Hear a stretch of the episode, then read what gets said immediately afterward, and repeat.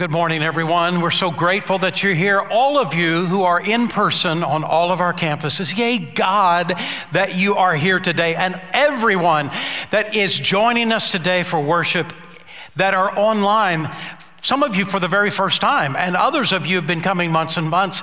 And we're so grateful to you and so grateful to the Lord for connecting our hearts together. Thank you for being a part of this service. This is a big day for Kathy and I, for our whole family, because it's an opportunity for us to be able to say to you, We love you. It's just so true. We love you. You have treated us better than we've ever deserved. You have given us such kindness and such love. And over the course of these 20 years, I can hardly believe it's 20 years. When I was looking at myself up there 20 years ago, I feel like I haven't even changed a bit. I, it's as though it were yesterday that has happened. And we've had the opportunity to be on a journey together arm in arm together, shoulder to shoulder, and it is wonderful what God has done among us. The truth is, this day isn't about me at all. It's not about Kathy and I at all. This day is really about our journey together with God. And the story is the story of God and what God has done among us. Did you know that Sugar Creek has been a church now for 47 and a half years? We're almost 50 years old. And over the course of the 50 years, you've only had four lead pastors. That's absolutely amazing for any church's history. Only four lead pastors in almost 50 years. It tells you the longevity of the, the times that these pastors have been here. I think back to, to Dalton Havard, Dr. Havard. Dr. Havard was the pastor two year, two pastors before me, and I, he and I became friends. And over the course of our time together before he went to be with the Lord, we became deep, deep, deep friends. So many times we would go out and, and have lunch together. I would ask him, What's your opinion about this or that? And I loved this man. Now, I called him Dalton, uh, Dalton Havard. I called him Dalton, and actually, his, the pronunciation, the correct pronunciation is Dalton Havard. But I asked him, well, How do you feel with people calling you Dalton? And he said, It's okay. Most people call me Dalton. As long as you call me for dinner, that's all that matters for me. Which sounds like Dr. Havard. And then over especially the last year of Pastor Fenton's life, he and I spent so much time together. We got to know each other and, and love each other. We, we became great, great friends. Both of these men, Pastor Havard had been here for nine years, Pastor Fenton had been here for about 12 or 13 years. These are great men, great leaders, and did an amazing job, and God blessed them so much. And in, in, a, in a great way, I just stand on their shoulders for the, the work that they did among this church. And then, about 21 years ago, Sugar Creek was going through a hard time. It was a hurtful time, it was a difficult time. And this church made one of the greatest decisions it ever made. It asked the legend, Dr. John Bisagno, to come and be its interim pastor. And he came, and for nine or 10 months, he just loved on this church and he t- taught this church and he brought this church back to healing and gave it the, the direction that we're going. And I have had the, been able to be the beneficiary of these three great men. It is really a right thing, a biblical thing, for us to stop every so often and look back and see what God has done among us. You read the Old Testament, it is happening all the time. Somewhere it stops and says, Now remember all the things that God has done. Even in the New Testament, you'll see it. Now remember what God has done. So, would you give me permission this morning to do that for the last 20 years? It won't be long, but to the last 20 years of what the highlights are that God has done among us. Sugar Creek, in this span, has become one of maybe the top five churches in the United States in diversity, the racial diversity of this church. I don't know how in the world it happened, but it happened before our very eyes. And that idea of being one of the top five churches that, that are diverse in our country doesn't come from me. It comes from a theologian that I've spent some time with. I told him what was going on. He's a social, sociologist as well. And as we were talking, he said to me, I promise you, there aren't five other churches in the United States like Sugar Creek Baptist Church. And I thought to myself, there's not any churches in the United States like Sugar Creek. God has done an amazing work here before our very eyes. And I want to come back to that in a moment. During these 20 years, we built the Family Center that cost $22 million. But this Family Center, what would we do today without it? It has tied all our buildings together and brought us together. We, how in the world could we function without that building? But it was $22 million. When I saw the price tag, my heart sank. I thought, how in the world? But in five years, we had paid off that building entirely. It was a work of God, it was a miracle of God among us. I think it was 2004, about two or three years after I came to be your pastor, the church made another incredible decision. We called one Pastor Juan Carlos Heredia to come and lead our Spanish ministry. Amen. When Pastor Heredia came here, Pastor Juan Carlos, we only had a handful of people. And now Sugar Creek's Spanish ministry is one of the top two or three Spanish ministries in the greater Houston area. It is amazing what God has done among us. We made the decision 10 years ago to become a multi site church, which was the hardest job I have ever seen in ministry. We launched almost 10 years ago what we called initially the Sienna campus, Sugar Creek at Sienna, simply because it was at Ridgepoint High School, and we gave about 300 or so of our members to launch that new campus at, Ridge, at uh, Ridgepoint High School and it was strong and vibrant. But about two years or three after we began, we got the opportunity to buy Colony Creek Community Church's property, their buildings and their property on Highway 6. It had incredible visibility. We changed the name from uh, Sienna campus to Missouri City campus. And when we opened, I'm telling you, we exploded with growth. It was amazing what God did at the Missouri City campus and is still doing.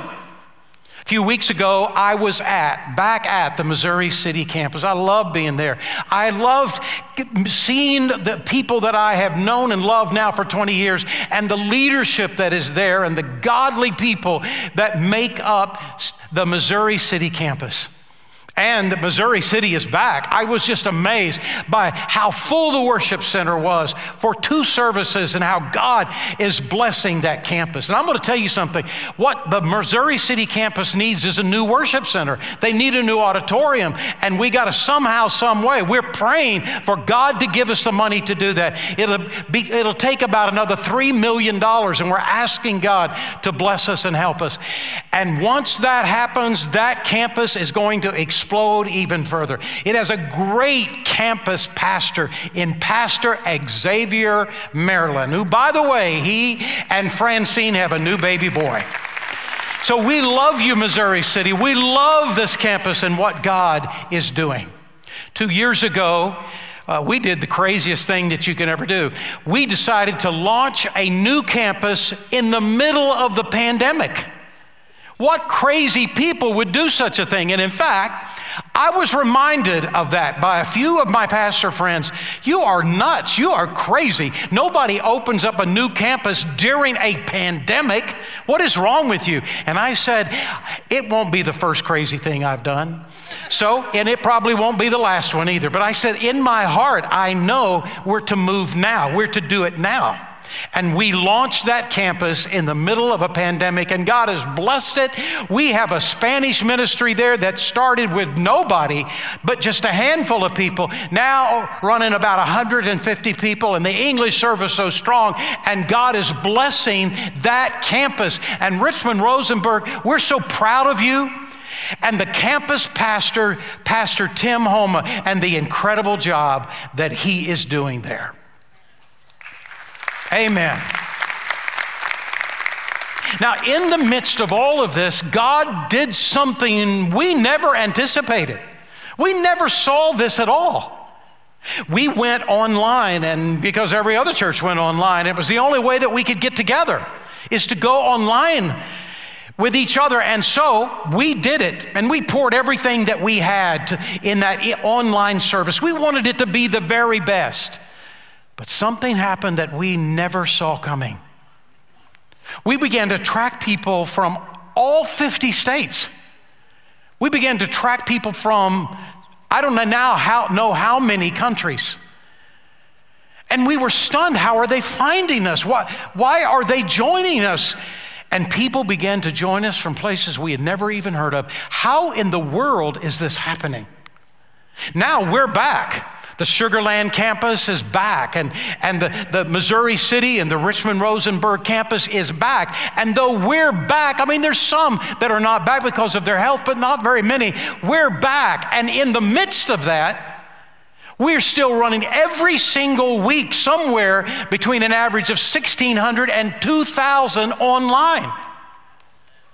Where are they coming from? What is God doing? But what is actually happening is that we're seeing many people online accept Jesus Christ as their Savior. I mean, week after week, someone comes to know the Lord, and we are seeing them join our church, and they're giving to our church, and they're volunteering from other states to be a part of this ministry. And now we're beginning to put together connect groups online. oh, my soul, I would have never dreamt this in a million years. And led by Pastor Dave Grummy, it's like another campus has emerged among us. And we are totally amazed at what God is doing. Now, during the pandemic, something else happened. There was a moment in which, just a few months, in which we were calling out of fourth campus at our Darrington prison. And the reason is because we had led so many of the guys to Christ, they'd connected so much to us. We were having hundreds of men that were a part of our Darrington campus. And then the pandemic hit. They shut down the prison. No one was allowed to come in, no communication was allowed to be had for two years.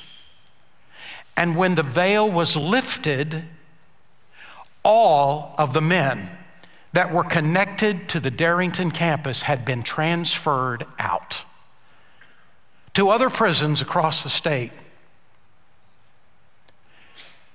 intentionally.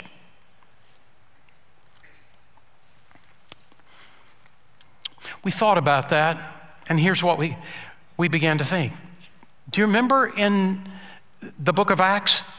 When the persecution came to those Christians in Jerusalem and they were scattered to the winds, oh, it didn't stop the gospel of Jesus Christ. Everywhere they went, they shared Jesus, and churches started popping up everywhere. All it did was spread the good news of Jesus Christ. And I'm telling you, we have hundreds of men in prisons all over the state of Texas that are sharing Christ with other prisoners, and they are helping other prisoners come to know the Lord and to grow. And all that has happened is the spreading of the gospel of Jesus Christ. That's what God has done because that's what God does.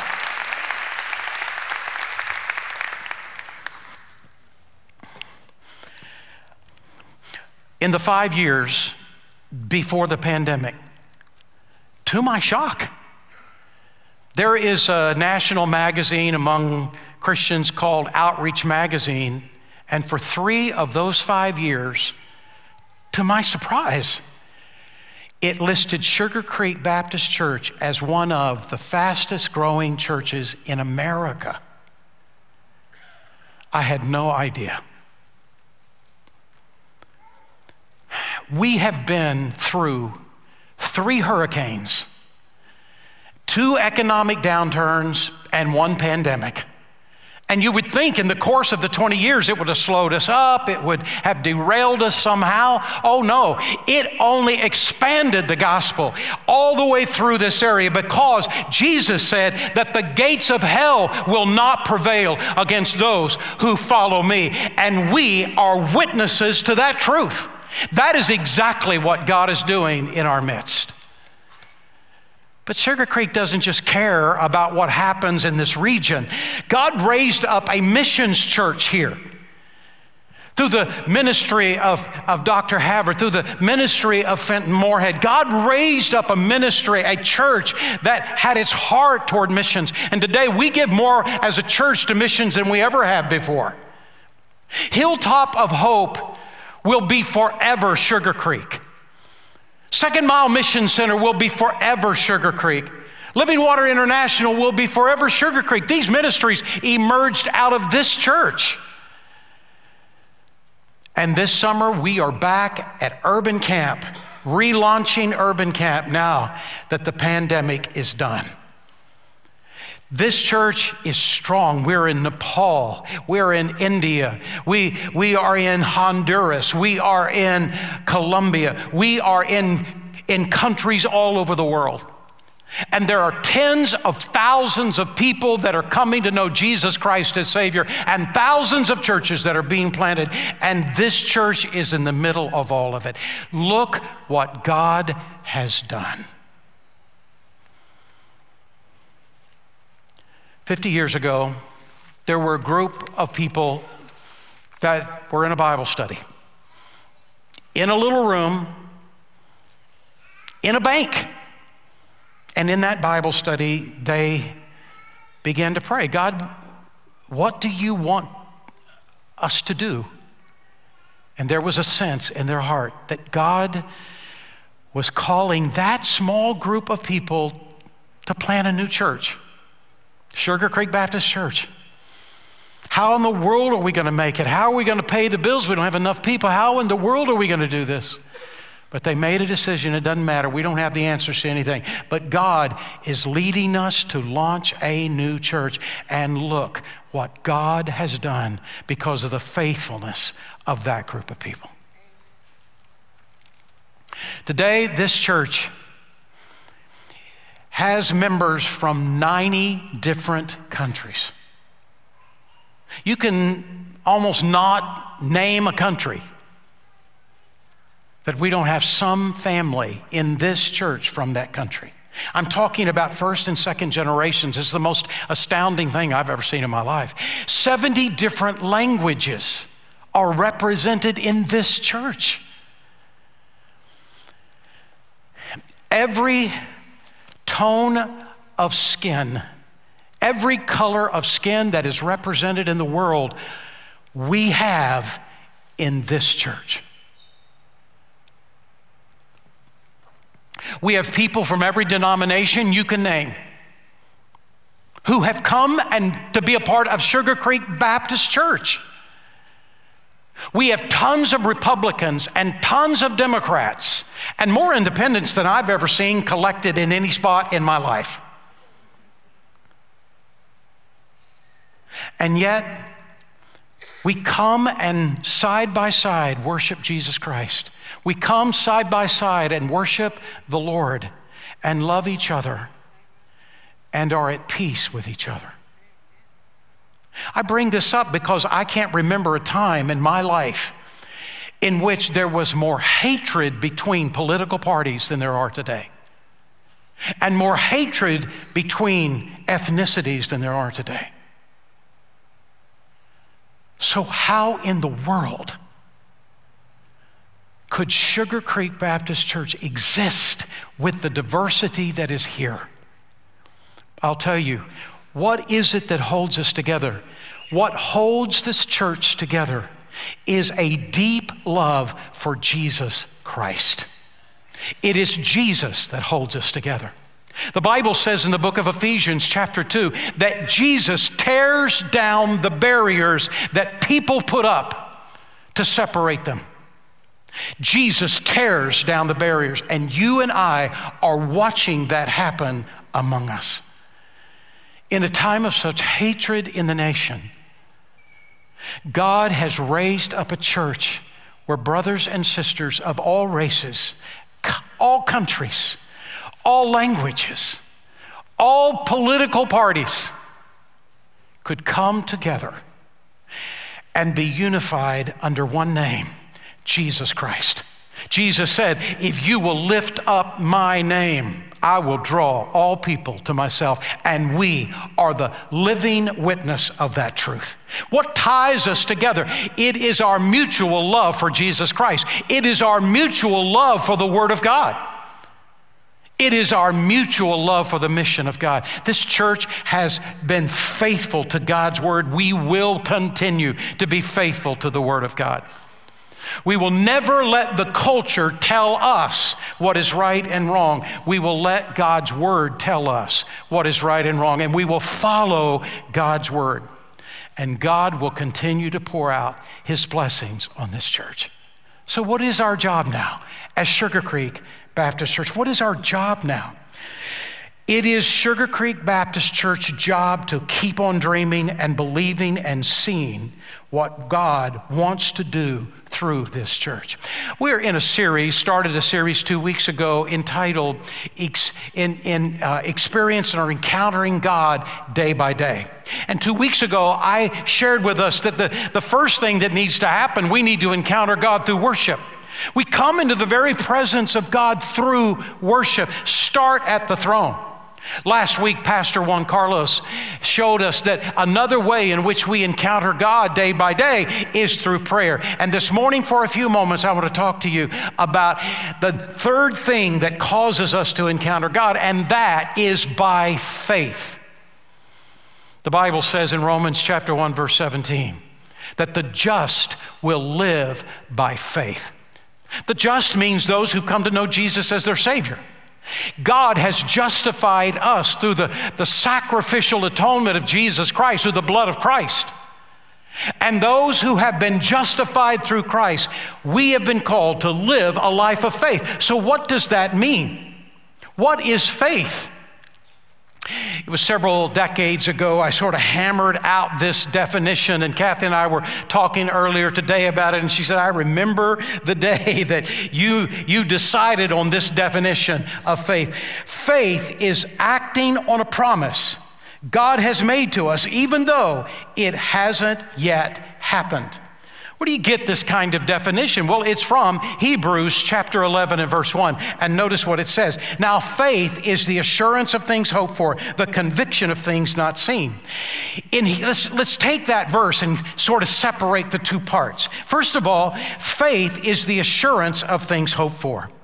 You take all those words and parse them and you, you get their definition and you will arrive, and so I'm going to cut to the chase. You will arrive at this sentence Your faith in God's promise to you has just guaranteed you that you will receive it. You see, faith in God's mind begins with a promise from Him, but it has to be mixed with our faith. Remember what Jesus said according to your faith, be it unto you. Manly Beasley is one of the greats, he is the greatest man of faith I've ever met in my life. Early in my ministry, I became friends with this man and I loved him so deeply, so dearly. He was a man of faith. He taught me about faith more than any other person in my life has. I know most of you would not recognize the name, but some of you would. And it's Manly Beasley who said, Faith is believing something to be so when it's not so, in order that it would become so. God gives us a promise. We mix in our faith, and God gives us what He promised. Our faith in God's promise assures us we will receive what it is that He has promised us. Hebrews chapter 11, uh, and the last part of that first verse is faith is the conviction of things not seen. Faith is having a conviction that something is going to happen, even though it hasn't happened yet. Faith is the ability to see something before it actually happens. and being fully persuaded of it. That's the group of people that met in that room at the bank who came to have a conviction. God wanted a church here. We don't know how in the world it's going to happen. We don't, we don't know how in the world it's going to come together. But we've made the decision. The answer, God, is yes. And look what God has done. Now, I'm not describing some name it, claim it theology. A name it, claim it theology isn't Bible. It isn't what the Bible teaches. The name it, claim it theology says I can dream up anything I want and I can believe it, and God is obligated to tell to do what I have conjured up in my own mind. But God's not under any obligation to do anything we've come up with. God is under the obligation to fulfill His promise. And when He has promised it, and we have believed it, it's going to happen. Authentic faith is always tied to a direct promise from God. Biblical faith is not presumption. It's not walking on thin ice. It's not going out on a limb. It's not doing something crazy. Faith is not wishful thinking or even positive thinking. Faith is trusting in a promise God has made to me. And when I believe in the promise God has made and I act on it, faith guarantees that I will get it. This is the kind of faith of Noah and Abraham and Sarah and Ruth and David and uh, Isaiah and Elijah and Jeremiah and Daniel. This is the faith of the Bible. So, what is that promise that God has given to us? What is the promise that we trust in, that we believe in, and that we move forward on? In Luke chapter 19, verse 10, Jesus said, I have come to seek and to save those which are lost. He's given his own purpose statement. He died on the cross, he rose again from the grave. And the day that he rose again, the Bible says he came through the door into the upper room where the disciples had gathered. I'm not saying he came through the doorway, I'm saying he walked through the door. That's what the Bible says. And when he entered that room, they were scared to death. I can just imagine, can't you? What if we would have been there and suddenly Jesus would have walked through the door? And that's why in John chapter 20, verse 21, Jesus begins by saying, Peace unto you. In other words, guys, calm down. It's okay. It's me. And as the Father has sent me, even so now I send you. What was Jesus doing? He was transferring his purpose to seek and to save those which are lost to his disciples and to us. We have our marching orders, and Jesus sort of brought it all together right before he ascended to heaven. For 40 days he was with his disciples, and right before he went into heaven, he said in Matthew chapter 28, 19 and 20, Therefore go and make disciples of all nations, baptizing them in the name of the Father and the Son and the Holy Spirit, teaching them to observe all things whatsoever I've commanded you. And lo, I am with you always, even to the end of the age. Now, in that passage of Scripture, he gives a command go and make disciples. But he also gives a promise, and lo, I am with you always. What does that mean? He's not saying, I'll be an observer and I hope everything turns out okay. What he was saying to his disciples is, I'll be the power that you need. I will give you the provision that you need. I will meet your need. I will make a way when there is no way. Because you are doing what I called you to do. I'll make sure that you are taken care of. Lo, I am with you always to the end of the age. Our job is to obey him, and his job is to provide for us. And oh, my soul, how he has done it. Now, there is one last thing very quickly I want to share, and it's simply this faith takes God seriously. Hebrews 11, verse 6 says, Without faith, it's impossible to please God. For he that comes to God must believe, and in this version, he exists, and that he's a rewarder of those that diligently seek him. I don't think it's a good translation. I've seen several translations that have it that way. I don't think it's a good translation. And it is the word exist that I think is the problem. See that word exists? Anyone who comes to him must believe that he exists. That's not what the Greek says. What the Greek words are that he who comes to him must believe that he is. That's the word it uses. And he is a rewarder of those that diligently seek him. Today, I read that seven or eight out of 10 Americans believe in the existence of God. But I'm going to tell you, not seven or eight out of 10 Americans please him. I can guarantee you that.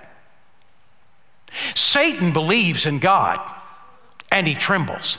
It's not just believing in the existence of God, no, it's far deeper than that. This verse means the person who is demonstrating faith believes that God is who God says He is. And there is a world of difference between the two. Because when you and I believe who God says He is, that He is the all powerful God. He is the all loving God. He is the all holy God. That He's the all knowing God. That He is with us every step of the way. There is a world of difference than, with that than believing that He just exists. Oh no. When we believe that God is who He says He is, He is pleased. Without faith, it's impossible to please Him. But when we receive who He is, he is pleased with our life and He rewards us who diligently seek Him.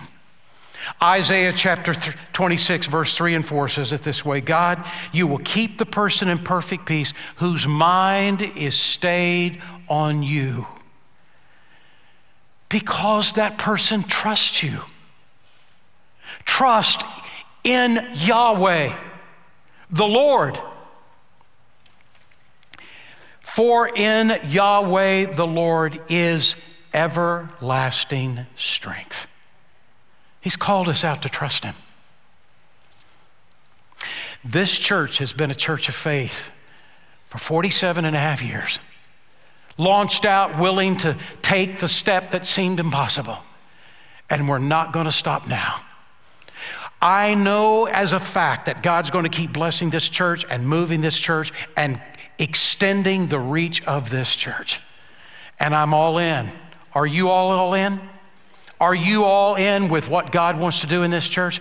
There's some of you today, I want to ask you have you given your heart to Christ? Have you accepted Jesus as your Savior? Because if you haven't, you could right now. Online, on any of our campuses, there is a place called Next Step Center. And we want you to come and talk to one of our ministers and make a decision I'm giving my heart to Christ. Maybe for some of you, I'm joining this church. For some of you, I am just recommitting my heart to Jesus Christ. But we're asking you today would you be a part of this great work that God is doing? Would you open your heart to Him? Let's bow together for prayer. Father, we thank you for the truth of your word. We thank you for what you have done in this church and what you will continue to do. And now, Father, we ask you would you be blessed? Would you empower? Would you provide? Would you keep leading us and blessing us as we follow you? Father, I pray for those that are listening to my voice online, uh, in person, on any of our campuses, to give their heart to Christ if they don't know you already, that this is the day of salvation for them. Oh God, move in our church and bless us, we pray. In Jesus' name, amen.